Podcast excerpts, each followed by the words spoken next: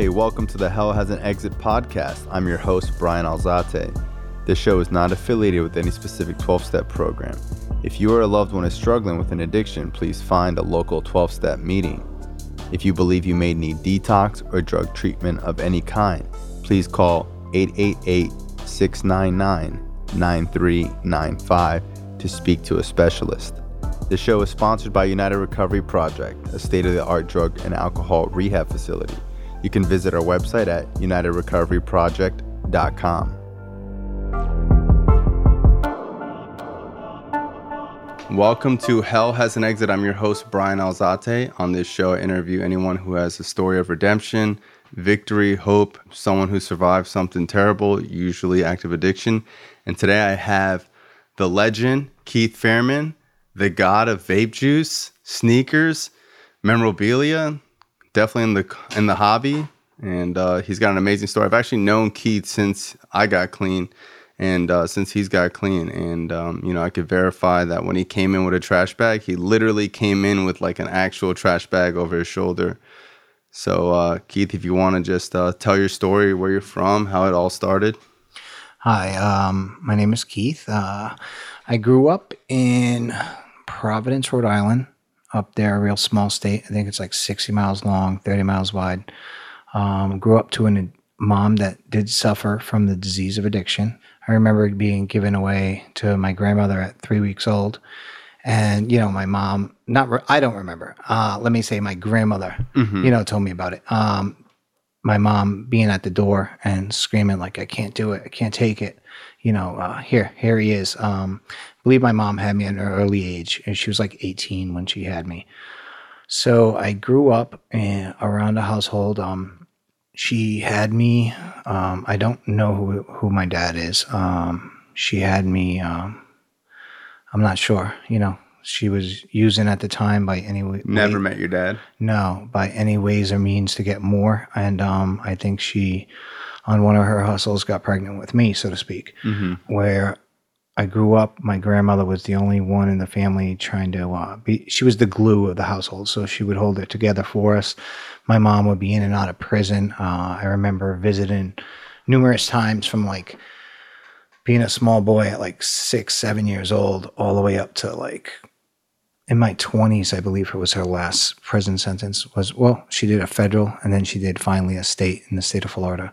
So all through my life, it was just visiting her in prison and, you know, going in, um, bringing her, uh, drugs. She, they'd have, um, parent kid day in the prison and her friends would suit me up in my tidy whities with the, the little pocket in the front that you have. And they, I'd put it in there and I'd bring it into her. And then I like have- what what do you think it was heroin um, no, uh, maybe sometimes more like she was getting weed and pills through there. Um, but then I figured out like I knew I had it in there, but I never touched it because I was afraid of her. But then once I figured out that like she couldn't get at me because she couldn't really get that pissed in prison, it never really made it there. So when her friends would give it to me, by the time it got to the prison, it wouldn't be there. And she, you know, she'd come in and she'd hug me and, oh, how you doing, baby? And she'd whisper, pass it off. And, and, and, you know, holy shit and uh, there was nothing to pass off. I'd be like, "Oh shit, I must have lost it." And she'd be like, "All right, God, he's ready to go home now." wow Yeah. So get the fuck how old were you Uh, it started like at that started about like twelve. So, but I mean, it was before that. Um, at three. but mainly your grandma was raising you Yeah, my grandmother would raise me, and then my mom would come around. My grandmother, of course, tried to get it, so we had our own relationship. My mother and I. Um, she would give me to my mom. My mom, um, she grew up. She's like she was a, a butch gay lady. Um, so she'd have girlfriends over the house, and then they'd get in fights. Um, Christmas trees would be shot out the front door at people. She'd get aggravated with me, and I was a real quiet kid. I don't know what I was, do, you know, into. At three, she'd like roll me a joint and sit me in front of the beanbag and put on Bugs Bunny and light it for me and let me smoke it at three. wow Um, you're smoking weed at three Yeah, at three. i thought i was crazy And then, uh, you know, it just progressed from there. She'd tell me stuff like, you know, Santa comes to this fucking house, he'll be arrested for breaking and entering. You know, like, so yeah, it was, it was kind of crazy. Um, oh my god. At the time, I laugh about it now, um, but the horror, I guess, of uh, yeah, I mean, you have kids now, and I'm Yeah. sure you it like totally 180s now. Yeah, exactly. I mean, it. I could never think of telling my seven year old like Santa is going to get arrested for B and E if he came to this house. Mm-hmm. Um, yeah, but you know what? We all suffer for them, our own demons, and sometimes it's just how it is. Uh, you know, um, I grew from that. I, I remember like riding around on a tricycle around and around the table, and she was nodding out at the table, and it was a small little kitchen table, circle like style, sat four, and um, I'd have my cat like on the handlebars with me, flying around. She was like, "Kitty, stop! Kitty, stop!" And like at the third time, she just stuck out her hand and grabbed the tricycle and threw it at the wall and literally outside the house because back then tricycles and toys were made a lot different. They were a lot Metal, sturdy, yeah, metal, yeah. And, and the wheel was sticking out on the outside of the house. So stuff like that. Um, Mm-hmm. Remember her getting in fights with um, other girls, and there were other girls that were like crazy. Like this lady Rochelle I knew, she literally um, shaved all her body hair off. Was psycho. Um, would be in the club with my mother in the gay bars and say I'm bored and pull out a switchblade and walk onto the dance floor and just start stabbing people in the side, like walking by them. Oh my God. Yeah, and she got in a fight with my mom one time, and she called my grandmother and said, uh, "I can't find your daughter." And she was known to Molotov houses, so she would literally like uh, known for this. Um, light it up, throw it in the window, set the whole place on fire. And she says, um, she called my grandmother. And I was like six. I remember it very vividly. She said to her, um, uh, "I can't find your daughter." so I'm coming to kill you and your your grandson. So my grandmother in like October buried me under a little Volkswagen Beetle in leaves and said, uh, "No matter what happens to Graham, don't ever come out of here until the cops get here." Wow. And then the cars pulled in, and a bunch of girls were in the cars. I remember peeking out from under this car, and it ended up being my mom's friends, and she never came. And then I also remember the guy that thought he was my dad. He was really crazy. He was like a collector, so to speak, in New England. Yeah. And he showed up one night with her and told my grandmother to come downstairs and pop the trunk, and there she was. And he was like, "I'm taking care of her now uh, for threatening you and my and Keithy." And uh, my grandmother was like, "No, what are you out of your fucking mind? Like, let her go, let her go." So yeah, I grew up in a lot of turmoil. Um, yeah, no shit. by 12, um, I was freebasing.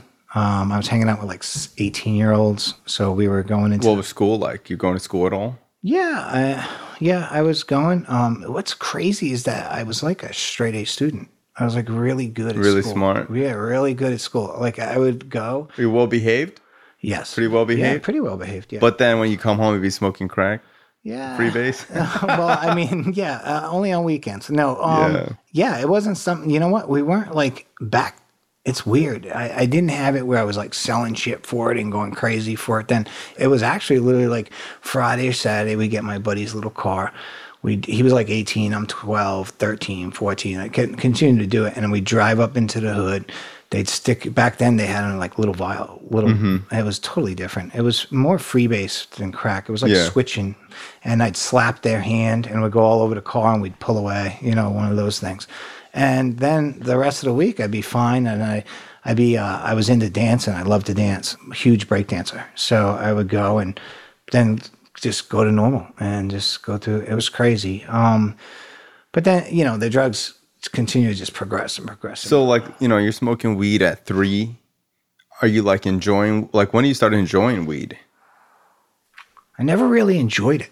Um, um, Again, when she gave it to me at three, it wasn't something like it was like, yo, mug. But, you know, she would just do it. I'd think it was cute to show her friends. So she'd give it to me. Yeah. At 12, I was doing that too.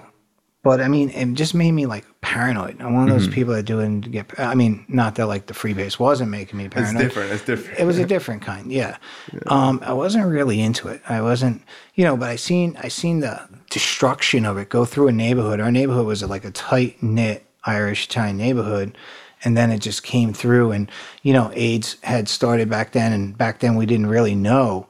Like, hey, you can't get it through contact, or you can't get it through this, or there was none of that. So I remember as a little boy, like going to funerals for people that died from AIDS, and they'd have like a veil over the coffin because they didn't want no one to get near them. Jesus. Yeah, I remember my grandmother was a private nurse. So, and back then, there were people in their 30s and 40s that were dying from AIDS, and no one would go to the house to take care of them because they didn't want to catch it. They had no idea. And here's my grandmother going in and taking care of these people. I'm like, you know, they need to be taken care of too. So it was, and, and then to watch it just destroy my neighborhood. And, you know, um, either people were going to prisons. Um, there was a lot of people robbing banks. There was a lot of um, people dying. But there wasn't, it isn't like today. Back then, it was totally different. Like, hey, if someone got really like almost to the point of ODing, it was more of like, hey, where'd you get that stuff? You know, it's now it's just totally different with the carfentanil. It's totally nuts. But life was uh i had this bright idea you know i always had this business mindset and at like 16 i, I figured i was like yo you know what i'm gonna do because my mom was constantly like um i'd open the gifts on christmas or my birthday and by noon they'd be gone or you know and it was just where she was and you know we before she passed i forgave her for everything and we squashed that stuff but i figured like instead of my grandmother going through this I figured out the math. I was like, well, if I buy this much of it, bricks, they were called back then, and I could sell it, and then I could sell it to her, and she doesn't have to go out and do all this crazy shit. But again, um, I'm a businessman. So even back then at seven, I had my first little candy store in the middle of all this turmoil uh, for the kids in the neighborhood that were getting high on the Caniminol and the Tussionex and stuff that's like not even around today. And they like to eat. So they would come by and And buy candy for buy you. candy, and I'd put them on the on the arm, and like they'd have credit for the week, and like you know, and, and, and I did this with sodas and ice creams, and yeah, I was doing it at seven years old. My big idea at sixteen was I was gonna be the guy that like sold. I could sell it to her, and it would be fine, and I'd be able to make some extra money in the neighborhood because everyone was starting to buy it, and that worked like for the first couple months, and then I decided, yeah, I'm gonna do it just on the weekend. I'll do some dope and then I'm gonna do it on a, a Friday, Saturday, and eh, Sunday football, and then you know uh, Monday, and then Tuesday. You know how it goes. And, and before I knew it, I remember literally like waking up one day sick. I didn't know why, and my buddy says to me, "You got a habit." I'm like, "Get the fuck out of here!" What do you mean I got a habit? I was like 18, and he, I said, "What do you mean?" Were you goes, shooting dope at that time? no, Or no, snorting it? Mm-hmm. snorting it, it. And I was one of those that I think I was like allergic to it, so I had like this big crusty nose, like between my lip and then my nostrils. He says, "Yeah, man." He goes, uh, "You got a habit." And I remember that day I was doing like six, seven bags a day, and uh, I only had enough for two. And he goes, "The only way you're gonna feel that," and he was shooting it, and he goes, "Is if you shoot it." And uh, I was like, "Oh shit!" I was like, "All right, well, show me how." And I, I did it that one time, and that was it at 18, I had a friend that had lived there, uh, him and his brother, and they had moved to North Carolina when I was like 16. I might be off on the time. So at 18, I hadn't seen them, but I heard one of them had killed himself. In the midst of a habit, I went down at 18 years old to North Carolina and I stayed with the brother and uh, I was just complete abstinence down there. Um, I started to train, started to kickbox. I was traveling the that state kickboxing. I was taking all my aggression on and everybody else. My mom had gotten locked up again in Rhode Island, so and then she was out. To back it up, I grew up with this one kid, Robert, and Robert was like my brother. He lived probably like five houses down from me with his dad. His mom wasn't there ever. She was like in Oklahoma. His dad was a old Vietnam vet drunk. He would wake us up at like four in the morning and tell us, "Boys, get the fuck up, time to march." And he'd put us in the snow outside in our underwear to march. Wow. So he would be abused, and I remember like I'd wake up all the time, and Rob would be in my bed, like going to sleep, and I'd say again. He'd be like, "Yeah, he hit me." And my grandmother, that was her like second grandchild, and uh, my mom was real close to him. He was like, you know, and I was always a small little kid. I was tiny, and he was the bigger kid. So I would do all our homework, but because I was the brain, and he would fight everybody for us. So it worked out. We had a great relationship. So when I, I moved away, he didn't know about, he wasn't doing drugs, he wasn't doing anything like that. But when I moved away from New England and came down to, to North Carolina, um, my grandmother had was coming down to see her sister in Florida, in Hollywood, Florida, and she said to me, um, well, she has one in Hollywood, Florida, in Lake City. And when she got to the house and I was doing great, I was really happy, uh, fighting, training, working out, working at a pizza place, tossing pizzas in the window. She had said to me, uh, something happened. Uh, Rob fell off a ladder at work and it was all grass and he hit the cement and his brain swelled on the way to surgery and he died. And he had a baby on the way. Um, I had just seen him before I left. How old were you at this time? It was like 19, 20. To back it up though, I did have, you know, a saving grace in my youth. So the nurse at the school when I was about five, six years old realized that I didn't have a dad and put me into a program called the Big Brothers of America. Mm-hmm. And I ended up meeting this guy, a college kid from Providence College, and he comes by and he's going to my house and he's picking me up and we're going out to these big brother events and we're both looking at each other like oh god these suck. And i was mm-hmm. like yo let me can we go to your college like instead? Because i'm all down like yo i know he's having parties there and i'm Yeah. six or seven. I'm like this is gonna be great. I'm gonna see all, all these guys having fun hang out you was six or seven. yeah when i met him and i just wanted to go there and hang out with everybody Yeah. you know be the, and and he took me and i was like you know so so i was going and like with his with like i college cake parties. yeah, but I wasn't drinking or nothing. It was just like hanging out Yeah. and watching all these girls act fools. You're like the mascot. Yeah, it was great. exactly like the mascot. So um, he brings me to his family, his mom and dad, and he had a sister, and they're both in college. Mm-hmm. And he brings me to his family, and um, they welcomed me with open arms. Here I am, little blonde haired, blue eyed little boy, six years old, don't have anything from Providence. They're from a nicer part of town. And they take me in, and uh, the next thing you know is like in the summers, I'm living on Cape Cod. I have a little Boston whaler. I'm driving around. I'm a member of the yacht club.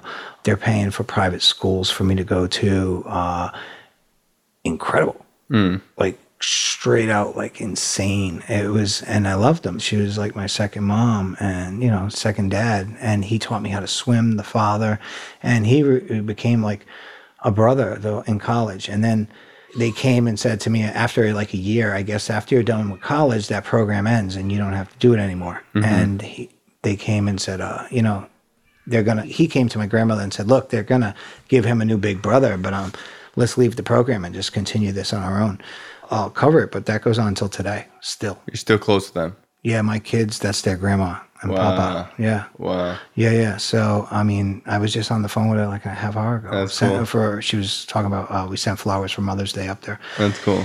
in their they're in their 80s incredible. And, and through the disease i was told by the dad like never call us again. You're never going to do nothing in life. You know you're like you're torturing us. And i was. I can see that now. Like I, I would call her and say hey I don't, I don't have any food i need money and she'd send it overnight cash in the magazine you know so i mean Fuck yeah. yeah and how much would i spend on f- on food not a lot you know Uh-huh, but yeah. yeah and uh through recovery i've learned to be different but i get down here anyway uh florida first town i get So to, what? Why'd you move to Florida? Because So- your mom was here. no so no my mom was still up there in uh locked up so I, I come down here because my grandmother shows up in north carolina and tells me my like brother best Died. friend died i'm there with one of my friends whose brother just killed himself she says to me, um, listen, I'm going down to Florida. You should come with me. So, um, and my grandmother never drove, so she got there on a Greyhound. So I said, yeah, sure, fuck it, Florida. Because in New England, we think, of, I'm sure you've heard me say this before when I speak, we think of Florida of like palm trees, pink flamingos, all this shit. And uh, I've never seen a fucking pink flamingo. But um, we get down here, and all of a sudden the bus starts going west. So I'm in Jacksonville. I'm looking at all these nice buildings and trees, palm trees, and then uh, the bus goes west, and I'm in Lake City, Florida. And Lake City, Florida is like out of control. I, they had like literally KKK in the middle of the streets, pick, Yeah. uh, protesting and all this shit. And I even started seeing a girl there was a manager of the movie theater I was working at, and uh, her family. I remember I went over to the house to meet her, and they brought her in the other room, and I could hear it clearly as day. Said, uh, "He's a goddamn Yankee, and you know it's either us or him." Wow. Yeah, I was like, "Holy shit!" Where the fuck am I? Yeah, where the fuck am I? And uh, and I was still abstinent there. I was about 21 there when I got there. And then my grandmother was like, yo, because I was hanging with my buddy, this black kid, and she was like, yo, they're going to stop fucking burning crosses on our lawns if you, we stay here. Like, you know, fucking around. So we got the fuck out quick. We lived in a little trailer. I was so bad that place. I mean, we had nothing. You know, I grew up with absolutely nothing. And I was working at the movie theater. I learned a good trade. I became a projectionist. I was building the movies and doing stuff like that. That's cool. Yeah. So we come down to Hollywood. Um, still abstinent. Still haven't done anything. Not drinking. Not smoking for a while. And uh, we moved in with her sister. And my mom let's see. She at first we had to go back up to get her and the animals because we had two cats. So my grandmother and I drove up north in a Celica. I was dating the girl from the movie theater still. She moved to Hollywood with me. We were both working at the movie theater. It used to be on Sheridan Street, and we're both there. Uh, she's like managing. I'm a projectionist, and then she went to work for SunTrust. She never did drugs in her life she let me use the Celica. I drove from here to New England to get my mom. She was out of prison, but she was in like a rehab treatment center mm-hmm. to get her ready for the streets. And when we got there, I remember you couldn't, I think it was called Benjamin Rush. You couldn't, like, it's not there anymore. You couldn't see them and go in and visit, but you could look up at them in the window. And she's like talking to me through the window. Mm-hmm. My grandmother and I just drove in this fucking two door Celica all the way there. And she's next to a girl in the window and she's like, I'm not going. And mm-hmm. we're like, why? And she points to the girl. She's like, I met her and I love oh her. Oh my God. Yeah, and we're going to stay together. And I'm like, fuck, let's get out of here. Wow. Yeah, so we grabbed our cats and, you know, I, my cat ended up dying at like 24 years old that mm I had. And uh, we took him back to Hollywood, Florida. And my grandmother, we lived off two. Her first husband died in the war, so she got a check from him. And my grandfather was never around. He was uh, an alcoholic. She got his check too. He had died when I was younger. I told her, I said, you know, because she was giving one of those checks to my mother. And I was like, fuck her. You know, like, let's take them both. Why are we living like how bad we are when we could have, even with both checks, it, it was a little bit better, trust yeah. me. I think with both checks, might have been like 1200 bucks a month. So we were living off one of like 7 mm-hmm. So she took it. Then my mother came. My mother called her one day. I was like, where's my check? She like, she says, no, that's my check, Johnny. And she's like, what do you mean it's your check? It's my fucking check then she showed up. She just showed up in Hollywood, Florida, and uh, she said she'd go to you know get clean and do everything. And so I remember we didn't have like cell phones or anything. I remember she was at the house and I dropped her off at this state-run place down here that we all know that's mm-hmm. in Brow Boulevard. And when we get there, I drop her and then I crazy leave. that place has been around that long. It's yeah, wild. it's crazy. And I get home and I'm thought I was smarter than my mom. I unplugged all the phones in the house because I knew that's going to last about six hours before she's going to call us. And of course, she tried, but no one was answering. So my neighbor that I hardly ever didn't even know comes pounding on my door and's like, "Hey, your mom's on the phone at my house." and I'm like, "How'd she get your number?" She's like, "Well, she got it yesterday." So my wow. mother knew what was knew. going down, oh, and wow. she's like, and she says to give you this message if that little motherfucker doesn't come and pick, pick me up right now, I'm gonna light myself on fire on his front lawn. Oh my so, God. So this neighbor was freaking the fuck out, and I'm like, oh, I apologize for that. So I go and get her. She's like, all right, Kitty, here's your geographical lesson.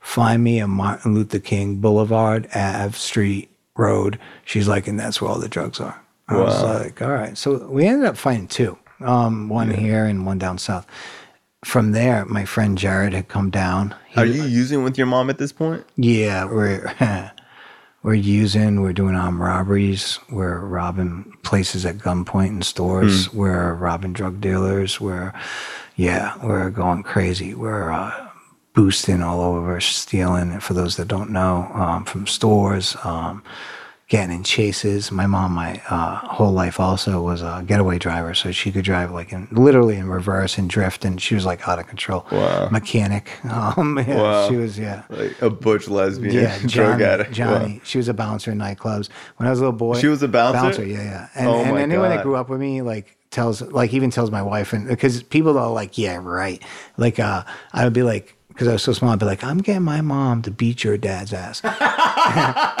and she would literally knock him the fuck out. Oh yeah. God. Like my boy called me one day. He's like, yo, I just seen your mom beat up two dudes with nunchucks. I didn't even know she could fucking spin nunchucks. Another time someone another time someone was fighting with her her buddy that this girl, and they drove up and threw a half stick of dynamite in the car. Get the and my mom was talking to her outside the car, and my mom reached in, grabbed it, and threw it. And my mom was a big girl; she was like three fifty, Wow. and it blew her onto the sidewalk. Oh my god. Yeah, she was out of fucking control. There was like no one in the neighborhood fucked with my mom. There Oh was a heavyweight God. champ kickboxer that was known up there, Bobby, and uh, he was like because he was close to my grandmother. My grandmother, that survived for us, used to sell pills, Mm-hmm. Vicodin and Percocet, in the donut shop in our neighborhood to pay for me and her and my mom in prison for lawyers and stuff. And you know, he loved my grandmother, and he was close to my grandmother. And he was like, "Come on," he told my mother one day because they were like love hate relationship. Come on, Johnny, like fucking punch me, you dyke, and like see what you got. And he, she punched him in the arm, and he was like, "Ah, it sucked." And when she left, he turned around and told my grandmother, "Holy shit! Like, yeah, she's no one to fuck with."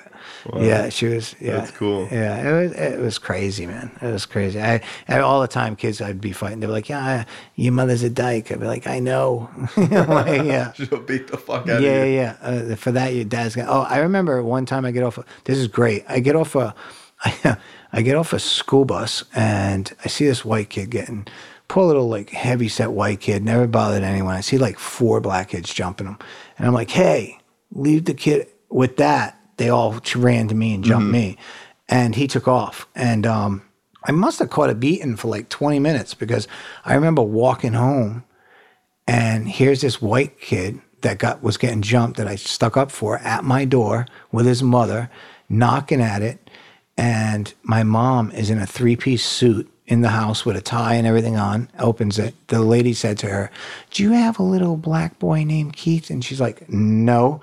And here I come up the street, fucked up, mm-hmm. and they said to her, uh, "What happened, Keithy?" I says, "I just got jumped." And she goes, Oh, you did. And we lived a street over from the projects. And mm-hmm. my mother walked into the projects with me and said, Oh, at the top of her lungs, All right, motherfuckers, you want to jump my kid? All come outside now. It's time to get all your asses beat. And I promised no one came out of the house. And then the, they called the cops. How when the hell did they call the cops? And Officer Taft, he, he was a cool cop. He shows uh-huh. up and he's like, she said, You think he's going to stop me, you motherfuckers? And the cop was like, She's right. She's right. Like, yeah, I don't want to fuck with her. Wow. Out of control. Yeah, it was nuts. That's why I guess people like, hey, if I wrote just stories about my mom, it would just be hours and hours of it. So I get down here. I'm doing the right thing. I'm abstinent. And then she brought me to the Martin Luther Kings, and uh, I go with her. And I pick up right where I left off. And my friend Jared's down here one time I remember there's another one with my mom. I remember in New England, um, right before I had left to come down to North Carolina, I had shot up maybe once or twice, and this guy there was uh, at my house. My mom's okay, so he gets me high. He says, "Well, you need your own needle." So I went in. My mom, I knew had him in the bathroom, so I took one of hers. And boom, did it. And he handed it to me. He says, "Go clean it out." I didn't know what the fuck he meant. I didn't know I had to flush the thing, so I just put it back. And uh, he's sleeping, nodding out on my floor. And my mom's ritual every day when she got home, because of course she was out hustling all day and copping, was to go into the bathroom And with flush the needles? with it- well, no, to go in the bathroom with, and with the newspaper, pretend she was on the toilet, shitting and reading the paper, and she'd get high in there with her little setup, Mm-hmm. and she'd pull out her stuff. And of course, through the door, I hear her doing that, and I also hear her go, "What the fuck? There's blood in here." Well, because I didn't flush it, I was using it, and she's like, "Kate, there!" At the top of her lungs, and she knew I was snorting, but she didn't know until this day. And I, mm-hmm. I get in there, and she's like, "Let me see your arms," and I show my left arm, and I had done it in my right. And she's like, let me see the other one. So I show my left arm again, same arm. She's like, the last time I checked, the last time I fucking, I gave birth to you, you had two fucking arms. so she's like, let me see the other one. And she's seen it. And she's like, oh, you did it with him, huh? And he was like nodding out on my floor. And she literally yeah, went in the room, stepped over him. So one of her leg, her feet were on both sides of him. He was, and she tapped him, was like, hey, John, wake. And when he woke up, she knocked him out again. And she, she's like, that's for getting Yes. high. That's for shooting up with my son. Wow. Yeah. And then, you know, and I never did it again until we were in Florida together. And I remember once I, I was doing it with my friend behind the door, Jared. And Jared's actually, he's been clean now uh, almost five years or five years, and he's coming down again. He's one of my best friends, you know, very tight. And uh, he came down, he got me off, and uh, she caught it. And she like chased him into the bathroom and he jumped in. He knows her very well. He jumped in the shower. He wanted nothing to do with her screaming, trying to like, get away from her. Yeah. So, and then it just was rip roaring, using, doing stick ups, stealing everything we could that wasn't bolted down, going off. It was crazy. And it continued uh, for a long time. I, we were on the methadone clinic together and all this other stuff. Yeah, because I've seen uh, your arrest uh, mugshots. Yeah. You must have been. How many times do you think you've been arrested? I know I got 23 felonies. So, Wow, you have 23 felonies. felonies. Yeah. So, yeah. Some maybe didn't. So, a little bit more. I've been arrested. Um, a lot. A lot. Yeah. Um, It makes you become an entrepreneur. Yeah, yeah, sure. well, you have no choice because then they're like, you can't get a job. So you know, so there's that's the only choice you got is to become an entrepreneur. So, how, how many active years of using? Probably like 15 years of hardcore using from that point on. 20, 20, something. yeah. Yeah, twenty something years of hardcore using. Mm-hmm. Hardcore, like rough. Um, go to bed with a lot of stuff for the next morning. My quotations around that. Save it for the next day, so you're mm-hmm. not sick. Wake up at midnight, or come out of the knot at midnight and say, "Well, it's the next day," and do it. And then, for the last few years, I was like doing five Xanax in the morning, half a gram of dope, driving to the clinic, drinking 150 milligrams of methadone, smoking my body weight in crack all day. Afterwards, doing another five bars and another gram to go to bed. Mm-hmm. And it just continued on and on and on. And, and the only time Would was- you ever get clean in between in those years? Would you ever want to get clean? Like, Um, Yeah, there was a time where my ex was pregnant and we were using while she was pregnant. And she was about nine months pregnant, eight months pregnant. And she, we had warrants. We had warrants in Palm Beach, we had warrants in Dade County, we had warrants in Broward. And I had called to make sure, like, hey, what happens if a pregnant girl goes in there? Because, you know, you don't want nothing to happen. To, sick fucking twisted thinking when you say it out loud. Like, you don't want nothing to happen to baby, but then we're, we're using yeah. they said, "Oh no, there'll be a detox and there'll be all, all this stuff." So we had gone in. She had gotten arrested first, and then like a week later, I did. I didn't know what was going on with her, and once I was going to get sentenced, I was with someone we knew from the streets, and on the way up to the judge, they were like, "Hey, uh, sorry about the baby," and I was like, "What happened?" They were like, "I'm I'm next door to her in the cell, and she lost the kid," and I'm like, "Damn," you know. And like 15 minutes later, I get sentenced to a 364 in the county, and I go back, and then God, six- that sucks. That Oh, just yeah. sounds like the worst day of life. yeah, 15 minutes, I find out that she lost the baby and I get 364. So I go back to the cell, you know, depressed. But I mean, I brought it on myself. I, the, people are like, well, you didn't make her. Yeah, but I didn't say anything about it either. I co signed the fuck out of it. So uh, we go back and I go back to the cell. And then six months into my sentence, they're like, they bring me back to court. And that's always an add on charge, you know. And I'm like, fuck, would they catch now? You know, I thought I was getting out soon and they give me a six month. That I get there and they're like, "Hey, we're for the interest of you know such and such." Uh, her birth name was Teresa, and I was like, "What are you talking about? Why am I here?" And they said, "Well, this is your daughter. She's six months old." I was like, "I was told that she passed. She didn't make it because she was born addicted." They said, "Well, whoever told you that was a liar." And they said, Do you want to try to get her? I was like, Absolutely. So they said, Okay, we need you to do this year case plan. We're going to have you do drug testing, parenting classes, visitation, supervised visitations. Um, there was somebody, you know, that was watching her, and she was in their care. And they said, We'll give you a chance to get her back. So I remember, besides, I mean, all the times I was locked up, I never used in there except a couple. I remember I did six more months. Happy. I got back that day, like holy shit. I had I had a kid. I had like one picture that they had given me right there.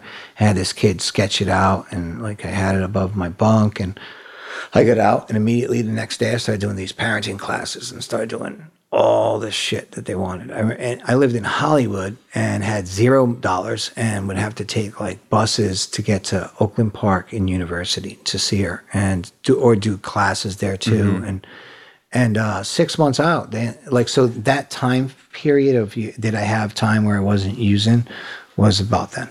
was about then that I wasn't doing anything. Then eventually, like what leads, you know, like people always ask me, like, oh, so what was it that got you clean, you know? And um, I think it's different for everybody.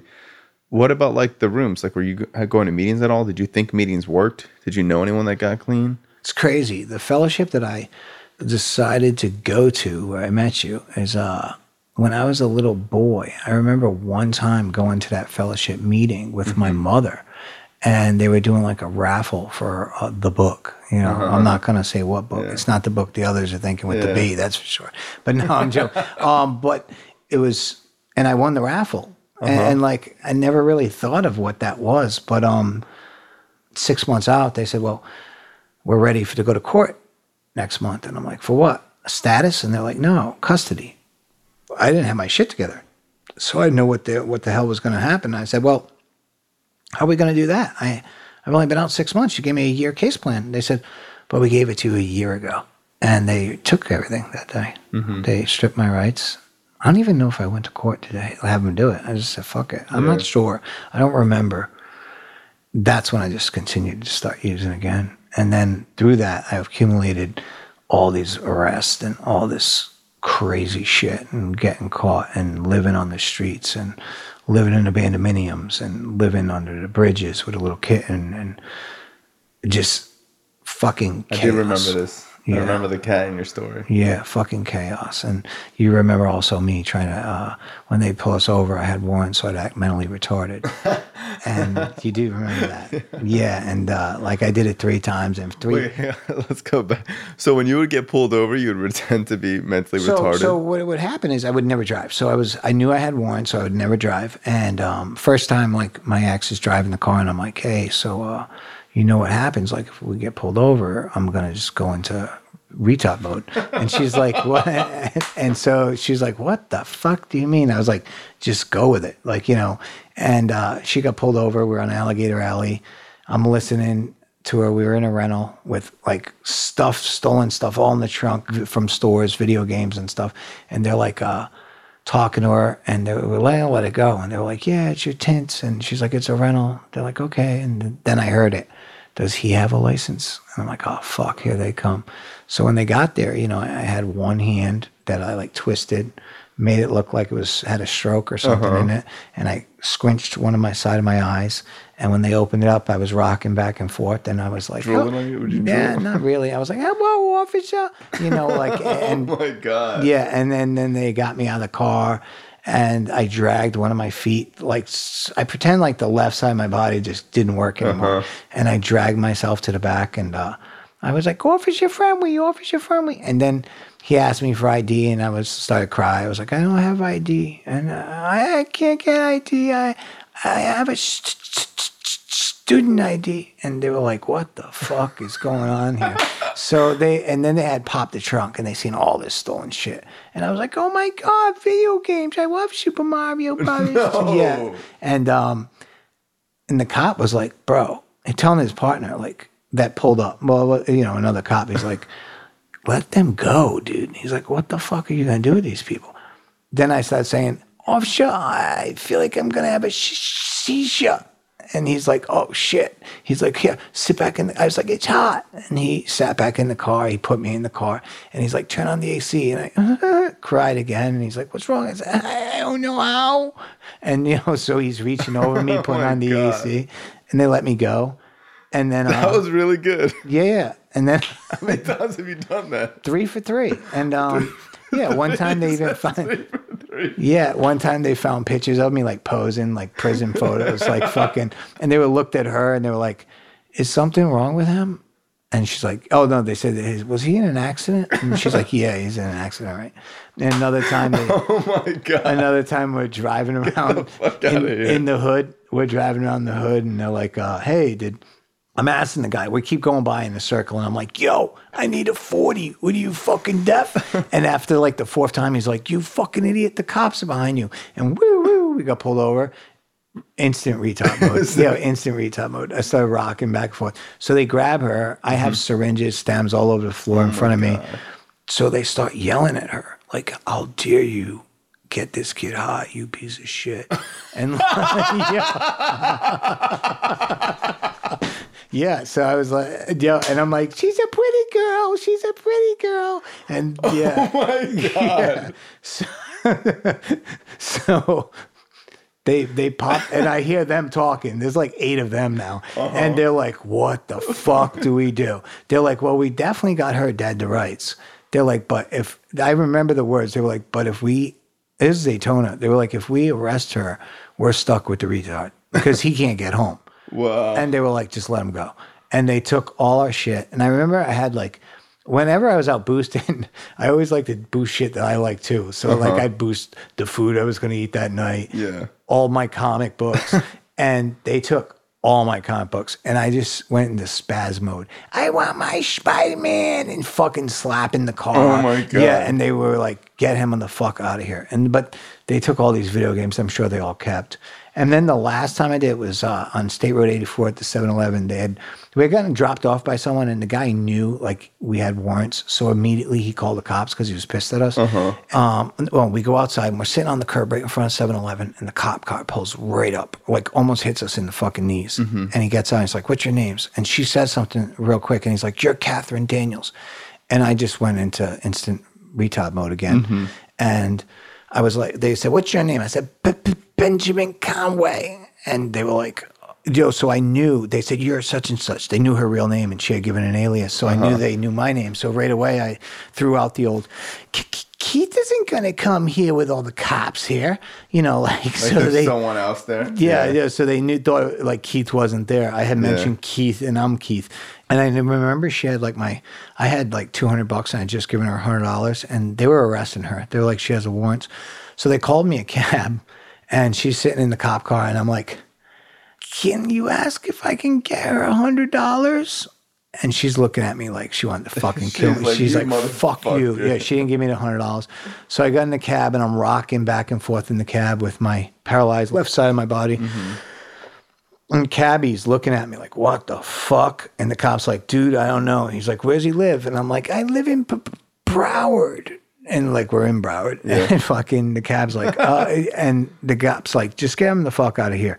So when the cab pulled away, I remember like going and just relaxing. And the cab was like calling in dispatch to say I have an issue.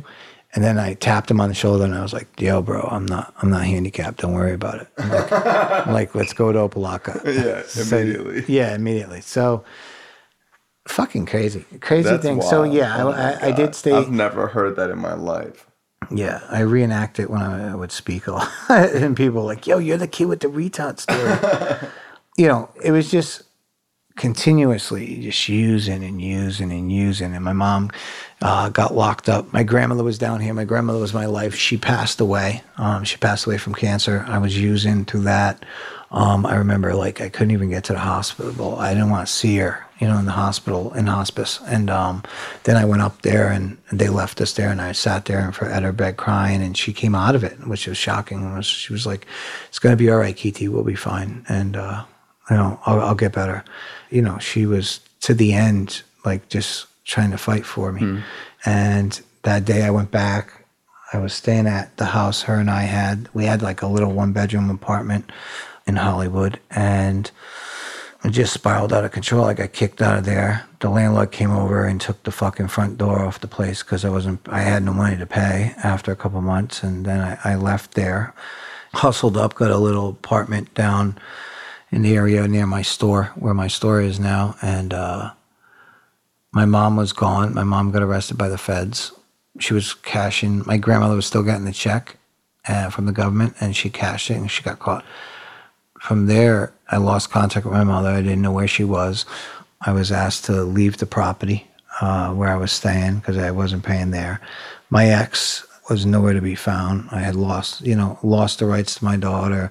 Didn't see her anymore. Um, I was just out of control. And um, my ex actually was in prison too. She went to prison. So I ended up moving into the abandonments in Hollywood and, you know, wherever the hell I could stay. Had this little gray kitten, uh, kept him with me. And then I was living under the bridge on Sheridan Street fucking nuts, smoking crack. The manatees would come up, I'd blow it in their. Yeah, I was out of control. You know, like in fucking. No wonder they hung around. You know, they were they were there for like fucking days. I was like, damn, they must really like me. You know, they were looking for more. Yeah. And hanging and doing anything in ways and means to get more. It was, it was out of control. And uh, I had accumulated, locked up so much. I was waiting on a charge in Broward. I go ahead and I get one up in, um, while I'm out on bond in Broward, I catch a charge in Dade. And this time my ex had, had gotten out. Well, this m- maybe right before she went in. It was before she went in, yeah. And I catch a charge. Yeah, this is right before I had. That's right. Before I was became homeless, we we catch another charge. For had one in Broward, we catch one in Dade. Always co-defendants, and um, well, I'm looking at her in the box in Dade, and uh, you know the public pretender, whatever he is, defender, pretender, same shit. He says, "Yo, um, I'm gonna get you probation." I'm like, "All right." I'm like, "Yo, can you do something for me with the probation?" He's like, "What?" I was like, "Can you make sure that she, uh, if I contact her, I get locked up. It violates it." And she looked at me, and I looked at her, and I was like, "Look, I'm not better than you. You're not better than me. We're just not good for each other." And uh, I had gotten the message of hope in there. Um, I had an old roommate before that. I met a guy named Kevin, and Kevin was in there with me, and uh, he said, "Yo, hey, there's a fellowship called such and such, and you know, because I'm kicking, I'm kicking methadone and dope and all this stuff, and I'm oh, I'm hating it. I'm locked up in this in Dade County, which that should get anybody clean that gets locked up there." I was like, "Oh, get the fuck away from me, dude! Like, I don't want to hear you." And I was like, "You're in here too." He's like, "I just missed the court case." He's like, "But you know, I, I've been I'm clean. Yeah, yeah. He's like, "I've been clean for like a year now," uh, and I'm like, "Yeah, whatever, dude. Fuck out of here." And then um, they that day, I remember they moved me into a cell with this guy. He did ten years in prison. He was back after 29 days out and was going to do five more, and that blew my mind. And he said to me, he changed my life. He said, "Uh." Why are you looking at me like that? This is your life too. You're an addict. Get used to it. And that night I sat there and I was like, fuck, he's right. Like, look, I'm accumulating all this shit. The only thing I'm accumulating every time is more time every time I'm getting locked Yeah. up. So the next day I had court, and that's when I went in and they gave me probation. I made a stipulation that not to contact her. But we still had a case together the next day in Broward. Just so happened it was the next day. So we need to get out before they realized our bond was, we violated it. So I go back to that cell, and the guy says to me, you know, he's going away for five years. He goes, uh, so what's going on? I said, I get out today. He goes, congratulations. He goes, you'll be high by five o'clock. I was like, no, I won't be high ever again. And he's like, fuck you, kid. Do you know, don't fool yourself. He's like, you'll be high by five today, I promise. And that was March 24th of 2009. Yeah, I forgot we had this, like almost the same Yeah, thing. yeah, that- yeah. And I was like, holy shit. Uh, yeah, fucking. Yeah, when I say that number, I'm like, God damn, it's a while ago. Hey, you can relate to that. Yeah. Um, and no, I got out, and then uh, the next day, that night, I went. You know, this guy was saying, And that that's your clean date. yeah, Wow. yeah. And then that night, this guy was like, you know, it- it's not a part of my story that I came in and tiled the bathroom and all Mm-hmm. that, which is no, I'm no better or worse than anyone else. just It's just story. my story. Yeah. I, I was one of those guys that rode, rode the car and they got the flats and I rode on the rims and the rims turned to fucking liquid metal. Mm-hmm. And I got out and I walked and then my soles fell out on the feet and then I crawled as far as I can. And then when I finally collapsed, I like ran to every fucking avenue and means and anything I could in life to think I could manipulate it in ways of the weekends, this drug, not that drug, over here, not there, this person I hung with, not me, geographical cures, all every fucking thing you can think of. Like I tell my sponsees, whatever you're going to think of five years from now, just know I did 10 years ago. Mm-hmm. It doesn't work. So once I got to that point, I said, okay, now's the time to get clean and that was March 24th, 09. And that night, I remember now this guy that was telling me about this certain fellowship, Kevin, in the jail. When I get out, I get my phone back from property. It has a little charge in it. I turn it on, crying, and I, I reset it to factory settings. I walked out. I went and grabbed uh, my stuff from under the bridge, and that's it. Which was probably a garbage bag. Yeah, gar- yeah, garbage bag. and your cat. yeah, exactly. Was the cat still there? The yeah. Like when you would get Yeah. arrested, the cat yeah, would be yeah, there. Just hang out. There's no other way he's gonna go. Oh my god. Yeah, yeah. So, and that was it. That was um So you get clean, and um, you know, like I said in the beginning, like I can verify the story. You know, I remember being at a meeting and seeing you with a trash bag with nothing. You know, I remember like the look in your eye, like you know, someone who's just been living on the streets for years, and um, very quickly I've seen you become who you are, and um, you know, I don't know if you know this, but like I've always had like a lot of respect for you because you're very good at like rallying people and getting them excited about recovery. And like I've seen you sponsor so many people and like all the work you've done over the years. And what do you think it was that like got you bought in and sold? Because I see so many people go to meetings and I see so many people like try to get clean, but they don't like jump in and get sold, you know? uh passion. Um a lot of people wade in the shallow end of the fucking pool. Um, when I got to recovery, here's a guy that like I, I got to shower probably like every three days. I mean, if you just think it's like out of the year, if you only shower every other day, the math is like what you shower 100 and something times a year. 160 days a Something year. six- yeah, it's like fuck, dude. And, and like no one wanted to hug me, no one wanted to talk to me, no one. I, I weighed like hundred fucking pounds. I looked like the crypt keeper.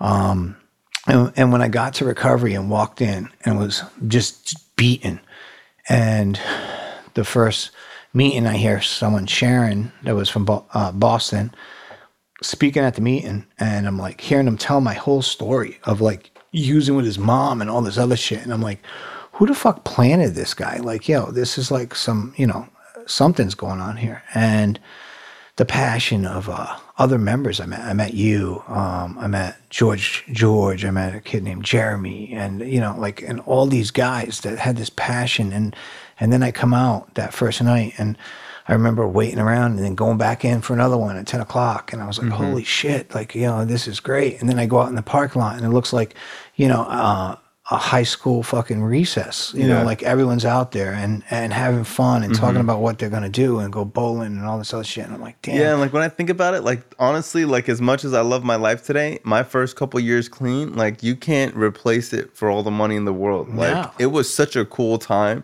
exactly. People, everyone living in halfway houses. Yeah, yeah, yeah. What the fuck are we gonna do tonight? This person hooking up with this person, you know, going bowling. And like for drug addicts, like to, to me, I thought like bowling was fucking so lame. I thought like fucking karaoke was like the fucking lamest thing in the world.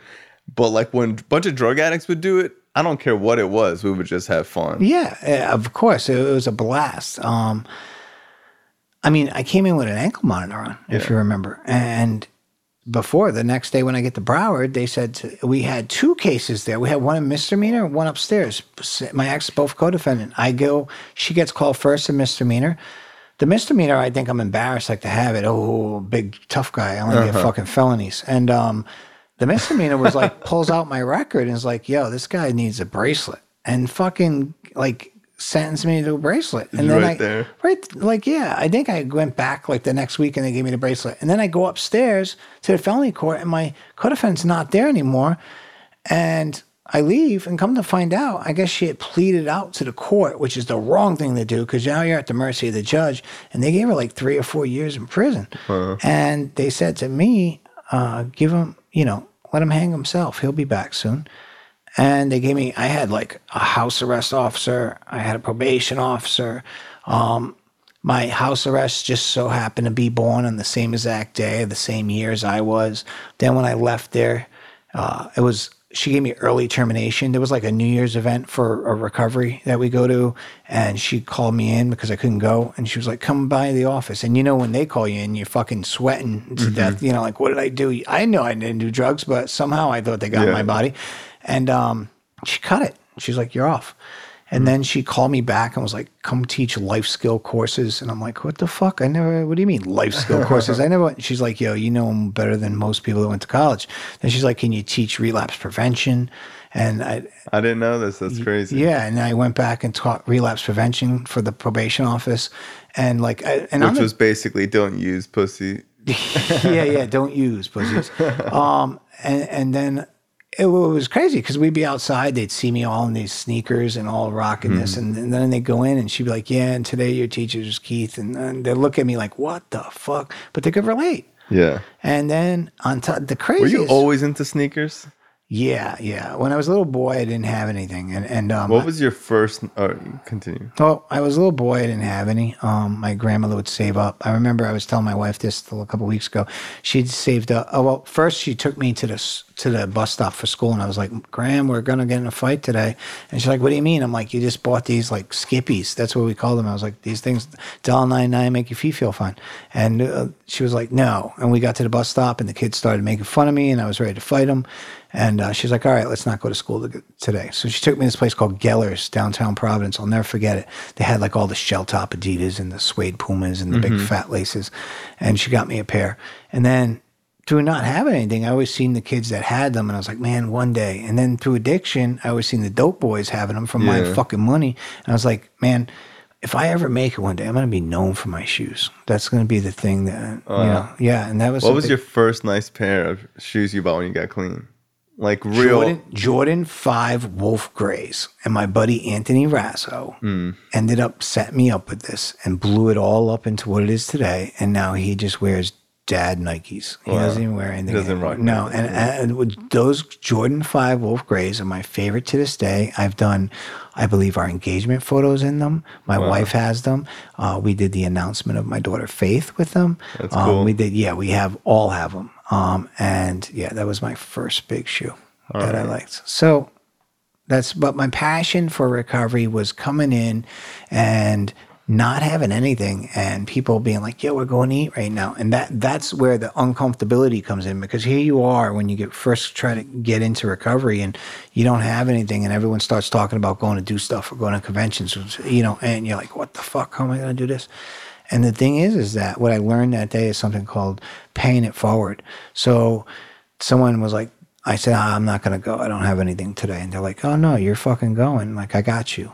And um, this kid named Kyle, he would, he would, I know Kyle. skinny Wow. Kyle, he Yeah. would, he would, I love him to death. He, I haven't seen him in he 10 moved, years. He, he moved. Um, he, he'd pick me up every day yeah, he's the bring man. me out. He would bring me to his house with his family.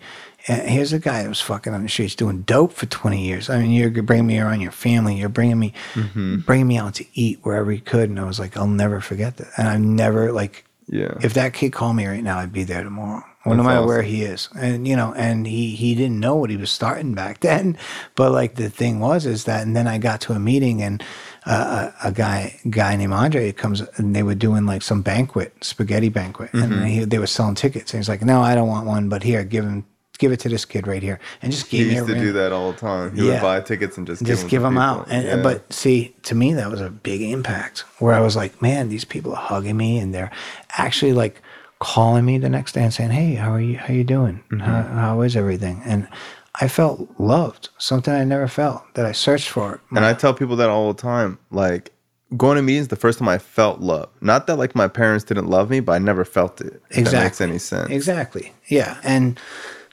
the love and, and getting out of my own mind, there was always something going on Mm-hmm. in recovery. There was always something going on. And, you know, we were going to shoot pool. And, and then I, I see who is now my wife today there. And I'm like, damn, look at her ass, you know, like, and, and then I'm like, yo, will you, pe-? but I didn't tell nobody that. In my mind, I was like, damn, she's hot. And then I'm like, yo, I need a partner for pool. And you know, I started feeling confident about myself. I was like, yo, you wanna you wanna be my partner in pool? And she's like, Yeah. And all I think I wanted to do was to take the tough shot so I could see her leaning over the table.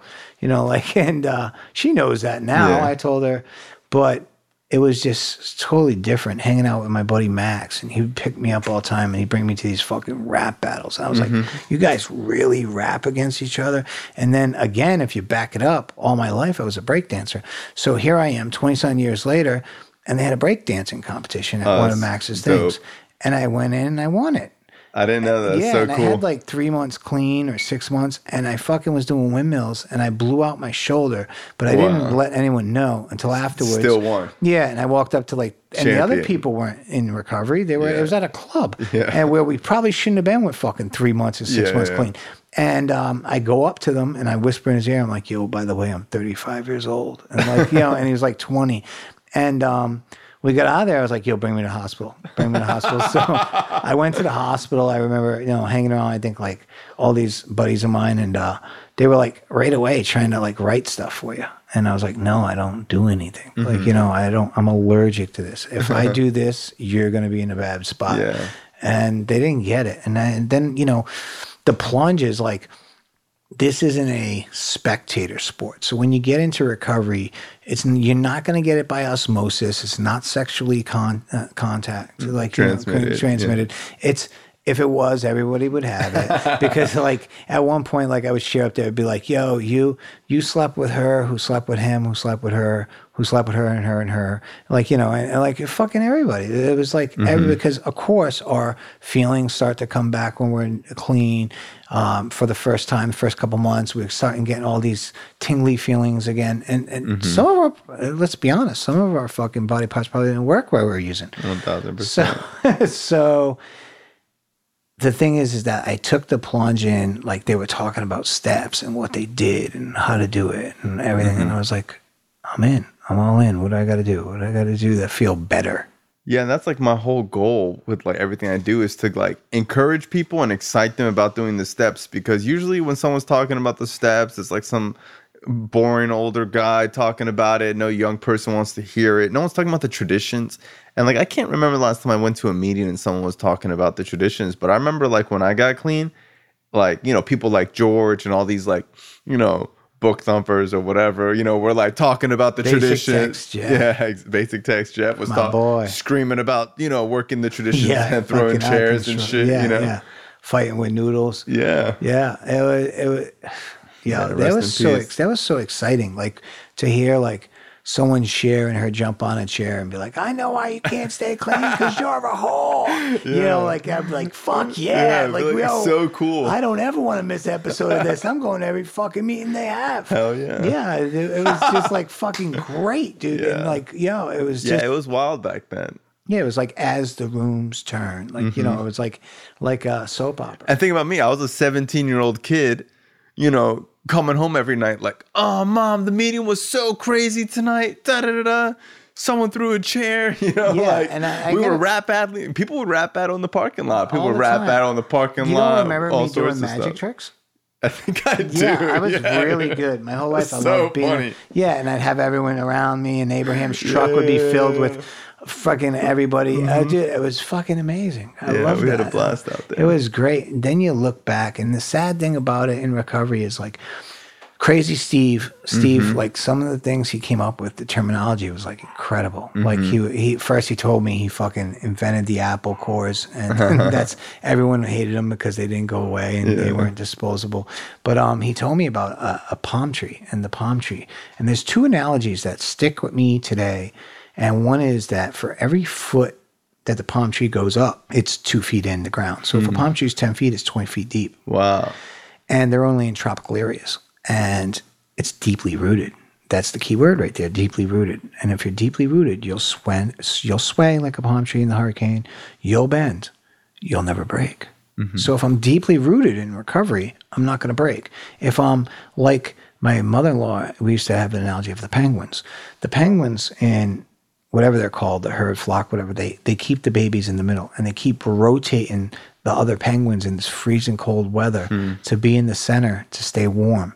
If you're at the center, you're never going to fall off on the edge. And mm-hmm. people like just staying on the edge. And that wasn't, that wasn't me. But that's, Steve said to me one day, fucking man, he was great. He says to me, he mm-hmm. says, uh, look at that palm tree. You see those see those two by fours there? And I'm like, yeah. And he's like, what are they there for? And I was like, to support it. And he goes, well, what happens if I place them with twigs? If I replace those two by fours? I said, well, it'll all fall over. He goes, exactly. And that's your recovery. He says, and hmm. if you don't have the support around you to hold you up, and you're only hanging around with people with the same clean time, you're gonna fall over. Yeah. And I fucking stepped back and looked at that. And then I looked at the same parking lot and said, okay, well, he's rapping only to everyone, literally rapping, not rapping to mm-hmm. girls, but he's rapping.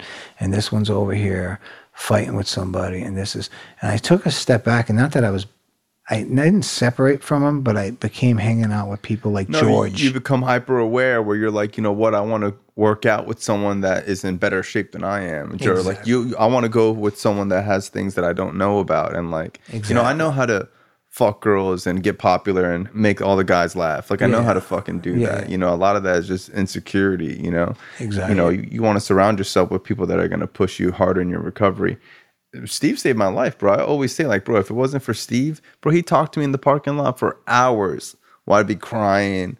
Oh, I don't think I'm an addict. Oh, I hate my dad. My fucking school sucks. Yeah. I'm so young. Oh, am I never gonna drink again? You know, and bro, he would talk to me for hours, bro. And it's crazy how like one person can positively impact so many people. It is. It's nuts. It's. He sponsored like half the meeting. I know. Yeah. and I had Gypsy Mike. Yeah. Gypsy Mike was fucking. Yeah. He had the other half. Yeah.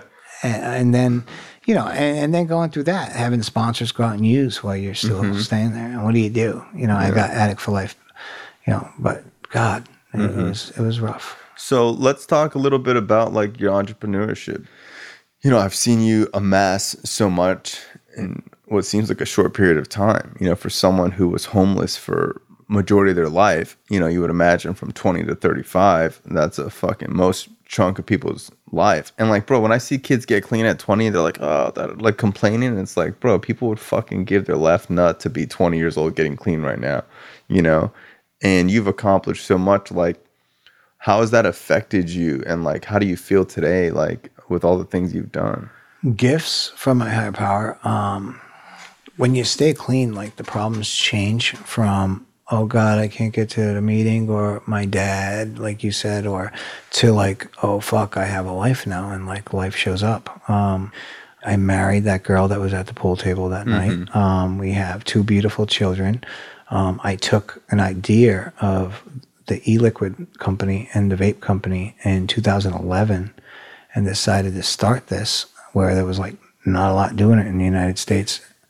And why i give you a lot of credit is because you were like one of the people that's you know a lot of people catch a wave and like just follow the wave. Like you're someone who created their own wave where like you were doing phone room stuff that like everyone was doing you know what i mean? And then like moving. moving yeah. So like you were able to say like you know what?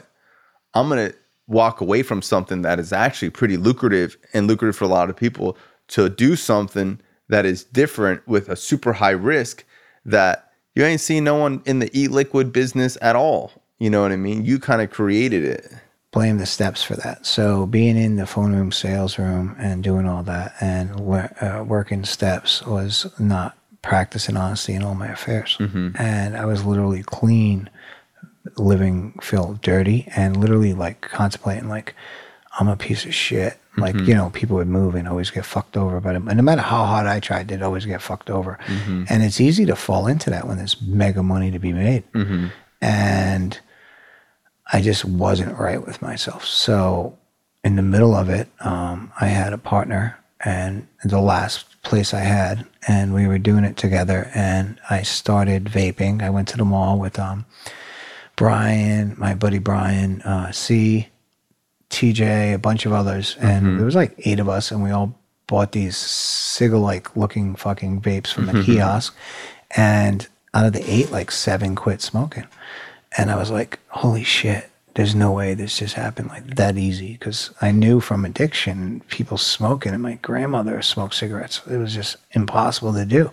So I started like getting into it and wanting to, the good addict I am, because people have a misconception of uh, disease of addiction. They think it's drugs. We're drug addicts. We're instant gratification. Feels good, tastes good, smells good. We want, we want an abundance as much as we can get. So the symptom is the drugs. The drugs is easy. You know, with the flu, you have a, a runny nose, a headache, sore throat. The runny nose would be the drug addiction. This, the, the whole disease of addiction is instant gratification. And when you channel that into good things and you have your life like a grip on your life and you know what you're doing and you could do it actually really positive stuff that normal people can't get obtain um so And I have seen a trend where like people who have gotten really involved in recovery have become extremely successful because it takes a lot of discipline and hard work to to get the recovery, you know. Yeah. We're not talking about clean time, we're talking about recovery, you know. Yes, yes. So a lot of people, you know, I've seen that do that do put money to the side in the beginning. You know, I've seen, you know, people that we both know that have become successful later on in life, but focused on recovery hardcore. Yeah, yeah. It's Oh, a bunch of things. You know, people worry about the money and save the money. It's nothing to do with the money. It's the context. The mm-hmm. context. I took a leap of faith and told my wife well, I'm making three, five thousand dollars a week. In the, the phone room sales and said, uh, you know, living in halfway and having all these compute. I'm sure came over when Anthony was living there. And we have all these computers on everyone's nightstand and we're Yeah, waking yeah. up and all getting to work. And and then I tell Ricky I'm leaving you halfway. And he's like no no no. What do you mean you're leaving? Because everyone was paying their Yeah, rent and. I was like well I met you know I got my girl. And I need her to be here. He's like move her in like the men's halfway so here's here's Sarah sleeping in a twin with me. Wow. and like girls would come over and they're only allowed in the common area. And I'm like all right it's 10 o'clock. You guys girls gotta leave. And they're like looking at her and she's getting into like all right good night girls you know like fucking. So to leave that and the money and, and go on a leap of faith was I, I knew I believed in vaping. I believed that it was a lot. I felt better about myself. I didn't smell like cigarettes anymore. Um, I could breathe again. I um, work out, dance more without like feeling like I was running out of breath. And I said, you know, this there's got to be something better than this. These flavors are good. There's a couple that are doing good, but and there was not a lot. There was like nine, nine, ten companies, and I said, "Yo, I want to learn how to make it." And I had no idea. It's like saying right now, like, I want to learn how to bake cakes, and you have no idea what goes in a fucking cake at all. And um, I contacted a lot of people. They, in a roundabout way, told me to fuck off. And then one guy was like, "Yeah, I'll, sh- I'll come down and show you." And he was showing me and teaching me online and chat. And uh, I was mixing. It was fucking everything up. Everything tastes like ass. and then and then I, I hit. I hit a good one. And then um, I started my marketing. Um, I'm very. That's my gift, marketing. And um, I got good at it and then I started pushing and then I had a little bit of money. I asked my because I was out of work for a while, I was going through interferon for hep C. So I, I had gone through all the money where my wife was working, we were living off her check, which is like five hundred dollars a week.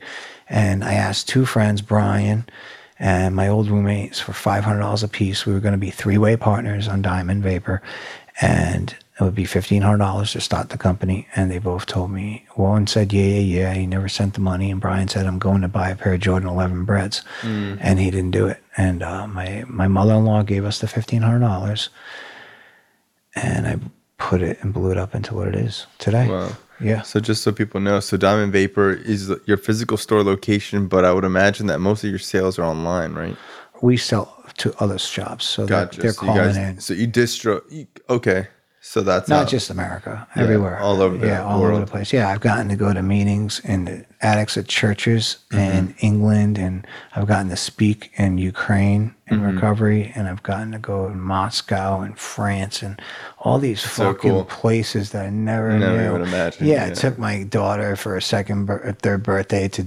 It was her third birthday to Disney in France and like Mm-hmm. Euro Disney or something. It was, it was just like fucking out of my mind, out of control. So how does it feel now, like looking back? Like, um, obviously you've amassed all this success. You know, you were just telling me earlier you have 800 pairs of shoes. Yeah, over. That's insane. That's Yeah. crazy. That's My so wife says wild. I should have been a caterpillar so I could wear them all. yeah, you should have. That's so crazy. Oh my god. So like, how does it feel? Like, you know, just like looking back on your life, like, does it feel like surreal? Yeah, I'm blessed, Mm-hmm. blessed. Um, it's had a lot of ups and downs. Um, I lost my mother. I lost her three years ago to disease. Um, she saw you clean. yeah, she saw me clean. You know, eh, my mom had accumulated ten years clean.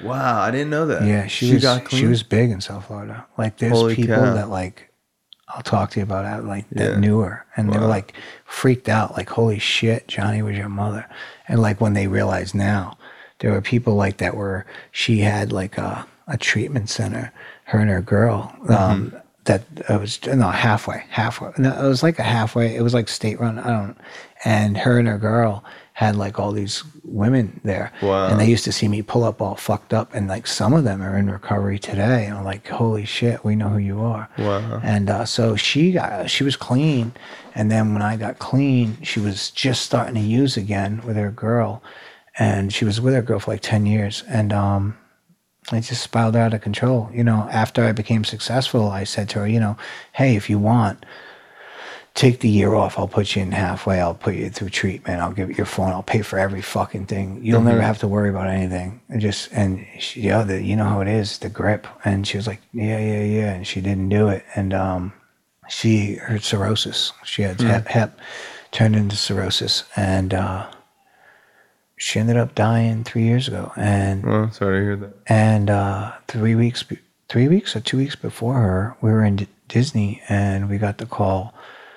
I had moved her right across the street from my store because I mean she was continuously needed needing me for stuff. And um, three weeks before that had happened, uh, they, we found her girl dead, overdosed in the apartment. Oh my god. So I had to go into hospice and tell my mother that her girlfriend was gone. Wow. But I mean, my mom was crazy. You hear a lot of stories in recovery, and one you don't hear. And I tell this, and people are like, "How the fuck?" So my mom. Okay, so I get a call from the nurse from hospice, and this nurse had an addict, uh, addict as a mom, and she had almost the same story. She just never got high, and she was my age and cool chick and she was like hey she was even taking care of my mom while i was in ukraine and russia she would come in and take care of her because my mom liked her she was like real close with her and she called me and said hey you know it would go where i was the power of attorney and then she'd when i wasn't there my mother would sign it over to her girlfriend and when i got there she'd sign it over to me. She was playing games. I never even so um she called me and said hey your mom it's time. Come on in.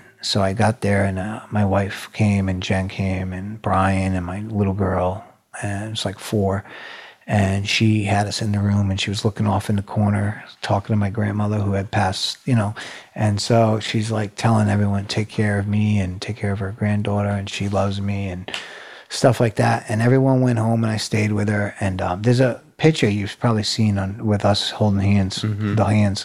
I sat there with her and I told, you know, I, I love you and uh, I forgive you for everything and forgive me for what my part was because we're, we're not victims, you know. We always play a, a part and a role in everything that goes on in life. And she said, uh, you know, she was there and she didn't hear me and, and it got late, like three in the morning. I left and I knew in the morning that I would be get the call that she had passed. And the next morning, I get a call from her girl. And her girl says, I'm taking her out of this hospice. I don't like it. Now, my, there's like five hospices in the state of Florida. My mother was kicked off four of them Wow. for abuse of meds. They would drop off to an addict Really? all her meds. Oh, my At, God. Like once a week, they would drop off the meds. And she'd call them like six hours later. like, like, they're gone. someone stole them. The dog ate them. They were flushed. they were fl- every every fucking story. Oh my so, God. and then they brought her in, and her and her girl were sharing them. And um, so her girl's like, "I'm taking her out of here." I'm like, "What the fuck are you talking about? Like, she's not gone. She, excuse me, she's not gone." I said, "No." I said, "I'll be right there." So I get up there. She hadn't eaten in three days, and she hadn't taken her meds. And that's how nurses know you're going because that's what happens to the body. And um, the girl starts her girl starts laughing at me. She's like, she faked it to see what your reaction was going to be. Yeah, so that to go through the process and get that far into it of ex, not accepting it.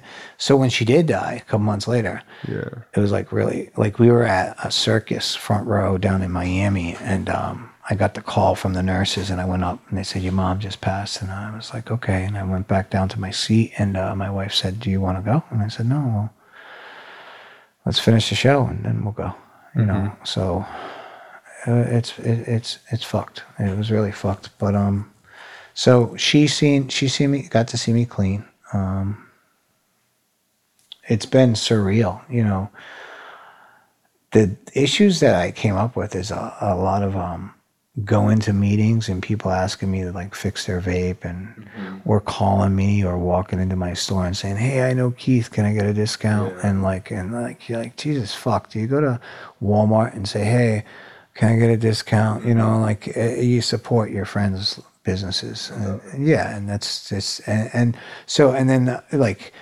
people are calling me the new drug dealer and you know serving people nicotine and like fucking all this shit. And, and you know and then it is what it is. Um the circle the longer you stay clean the smaller the circle gets and mine's a period.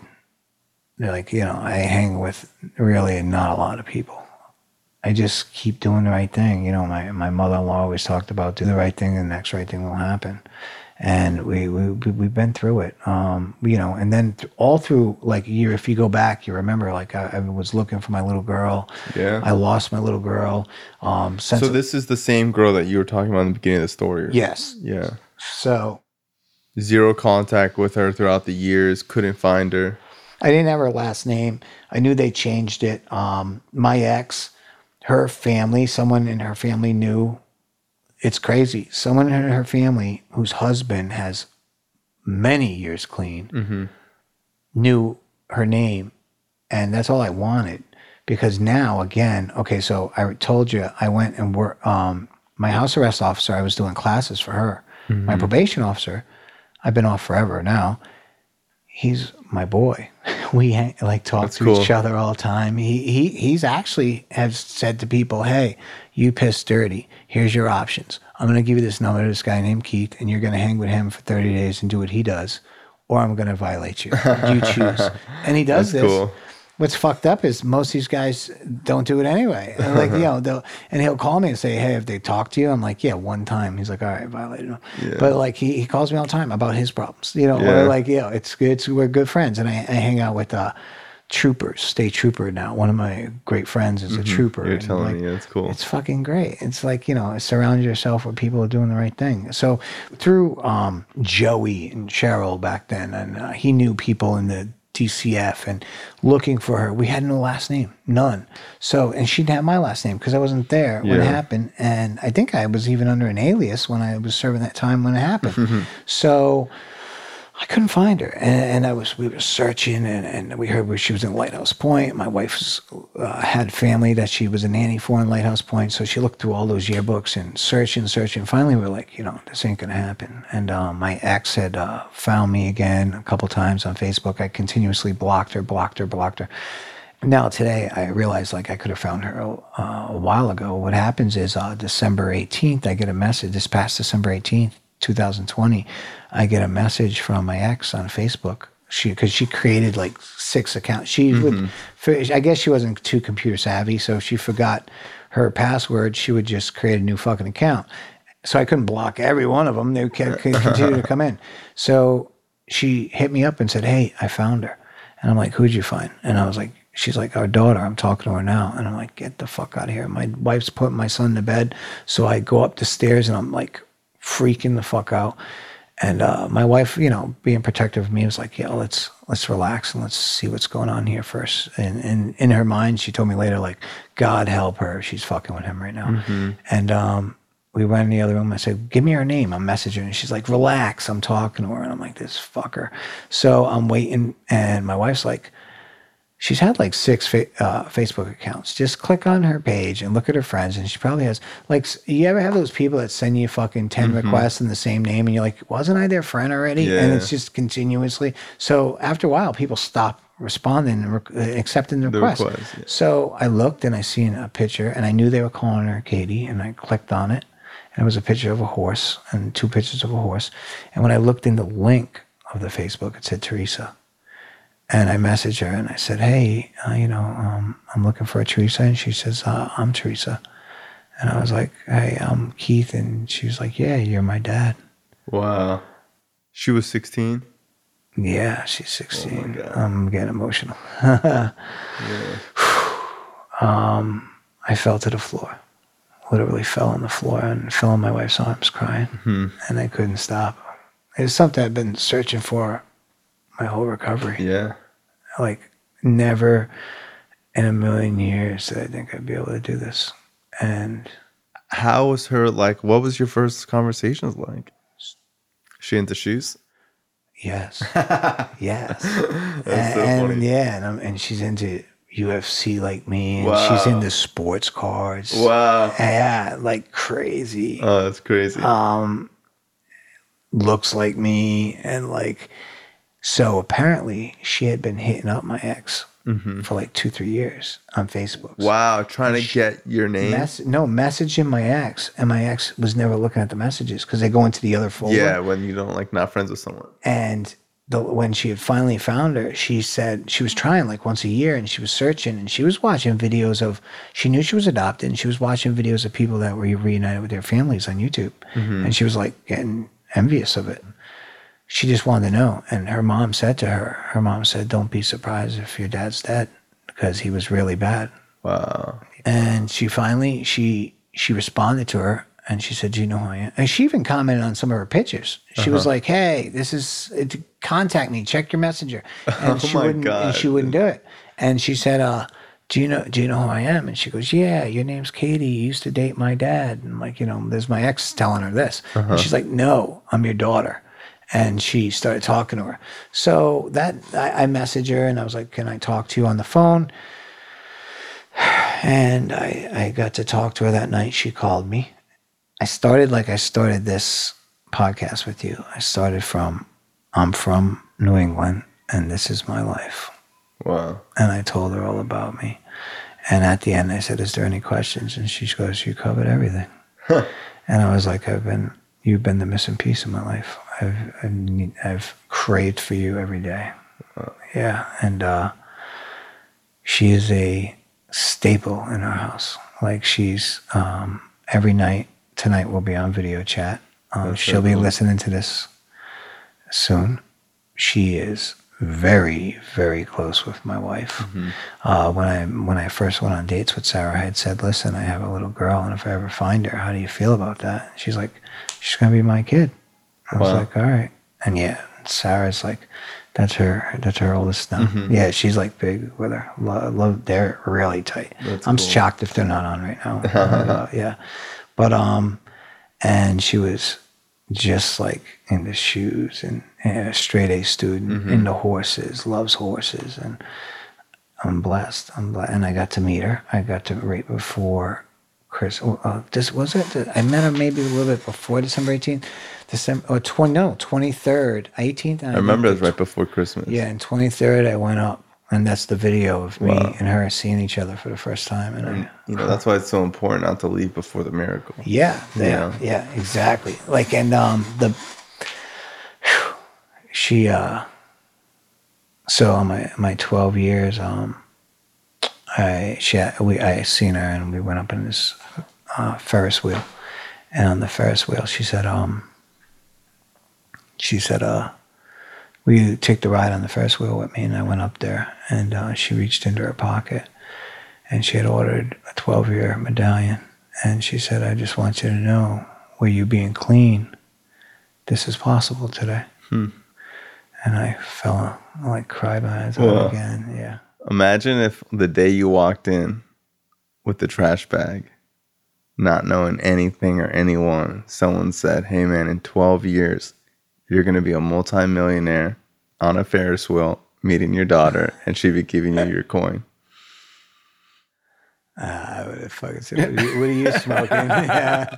Pass Gi- that yeah, shit. Give me, give me some of that. You know. It's crazy. Yeah, man. And like that's my whole goal of the podcast is because like I hear stories online or like videos or whatever. I'm like, bro, I know people in real life that got cooler stories than that. You know, like there are so many real stories that we know that are like validated, confirmed. Yeah. I saw the whole thing in front of my eyes that are like true stories that could be movies.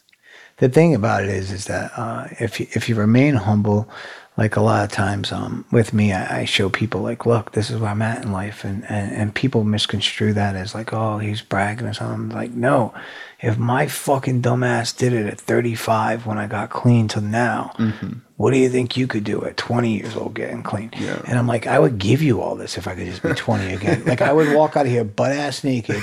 I'd, I'd want my wife and my kids, but you could have every fucking thing else if I could be 20 again. Because I know what I'm going to obtain. Imagine if I at tw- at 20 get into mm-hmm. the starting and people just get into their their own self and they don't want to help they don't want to give back. Um, the biggest like gift to me is like um, through the years of sponsoring guys that never could get clean and being in treatment centers fucking 12 times 10 times and then they hang out with you and realize like holy shit this guy's fucking crazy as fuck but he's clean he's having this blast doing this and staying clean and then telling their mom like yo you don't need to pay for my halfway because i got a job now mom and Thanksgiving, I'm going to be at the Fairman's house, and you know, and so stuff like that, and the gifts of mothers and family members contacting me or coming to see their kid from another state, and the first thing they get off the plane was like, where's this guy at?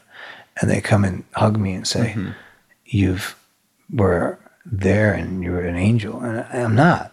I'm, I'm far from. But I'm the vessel mm-hmm. that just is trying to do the work that was so freely given to me. Mm-hmm. Something that was passed on through my predecessors, Yeah. I need to continue to pass on. And a lot of us get away from that. And money, property, prestige, and of course it's with myself included, becomes a major factor because that's what we are as human beings. Mm-hmm. It's about money, property, prestige, money, property, prestige. And we have to step back from that. Am I perfect? Absolutely not. Do I do I still do the same things I did in recovery? Absolutely. I don't litter. I give my amends to society continues. My amends to my grandmother continues by me staying clean. I'm a big guy about putting the shopping cart back no matter fucking what. If rain, if I park at the end of the park, I've gotten slicker through the years where I park where the car carriage return is, There you go. so I could just push it right in right there. But um, some kid was in my car last week and we're driving away and I hear like his window open and a fucking bottle. Like I look back and I see a plastic Mm-hmm. bottle like on this. I'm like, yo, did you just fucking litter? And he's like, yeah. And I U-turned. I was like, get the fuck out and get it. And he was like, what? And I was like, yo, this earth's dirty enough. Like we don't Mm-hmm. need this stuff. And, and wow, it's just for me, I mean, I'm excited to see what the next 10 to 12 years brings. You Yeah. know, like, and what my wife and I are starting to talk about. All right, what other businesses now that we want to do? What do we want to go about? It's insane, man. It's insane. You know, it's life is beautiful, mm. and, and it's not just just for me. It could be for anyone. It's the time, the work, the energy, but most importantly, you got to put recovery 1st mm-hmm. and you can't. You got to realize that when you get in here, you can't put on your cape and think you're, you know, I'm gonna go Captain Save Save a a hoe. Hoe. Yeah, mm-hmm. save a hoe. Or my wife and I have this pact that, like, okay, if one of us uses, we split the house. The using one gets the outside, and the one that didn't gets the inside. You know, like, or mm-hmm. or or our friends that are in recovery are the ones that we're going to go to, and we're not going to try to get involved in each other's shit. You know, and the highs of seeing my kid, like my little boy, having a junior. That's like crazy. just like you. Yeah, having a junior, like you know, um, the Irish, we believe that you die twice. You die when you actually die, and you die when the last person on earth ever na- mentions your name. So that continues for me. I'm in huge into comic books. My whole back's tatted with Spider-Man and Carnage, and see him like obsessed with Spider-Man. I'm like, oh man, that high is just so like an, amazing. Like the other day, I brought them to the fair, and they were freaking out, and uh, they have no idea this weekend that we're wake, uh, we're picking them up early from school on Friday and going to Disney. Nice. You know, so I, I mean, I'm- live at Disney now. Um, I, I want to go more than the whole family. Truth be told, like I'm a huge in Disney guy. That's cool. It's incredible. I love it. You know, I couldn't be here tonight doing something like this if it was the way I mm-hmm. used to be. I would have robbed your mics. yeah, they're expensive. well, bro, I appreciate you coming out. I know you're super busy, man. The fact that you made time just to do this, you know, like I told you in the beginning, like my goal was to really get people's stories out there that I think are impactful. And like to be honest with you, in the 13 years I've been clean, you're one of the most impactful person in the program that I know. You know, and uh, I just want to say I appreciate you. Thank you. No problem. Anytime. Thank you.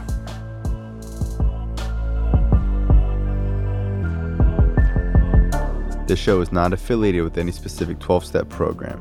If you or a loved one is struggling with an addiction, please find a local 12 step meeting.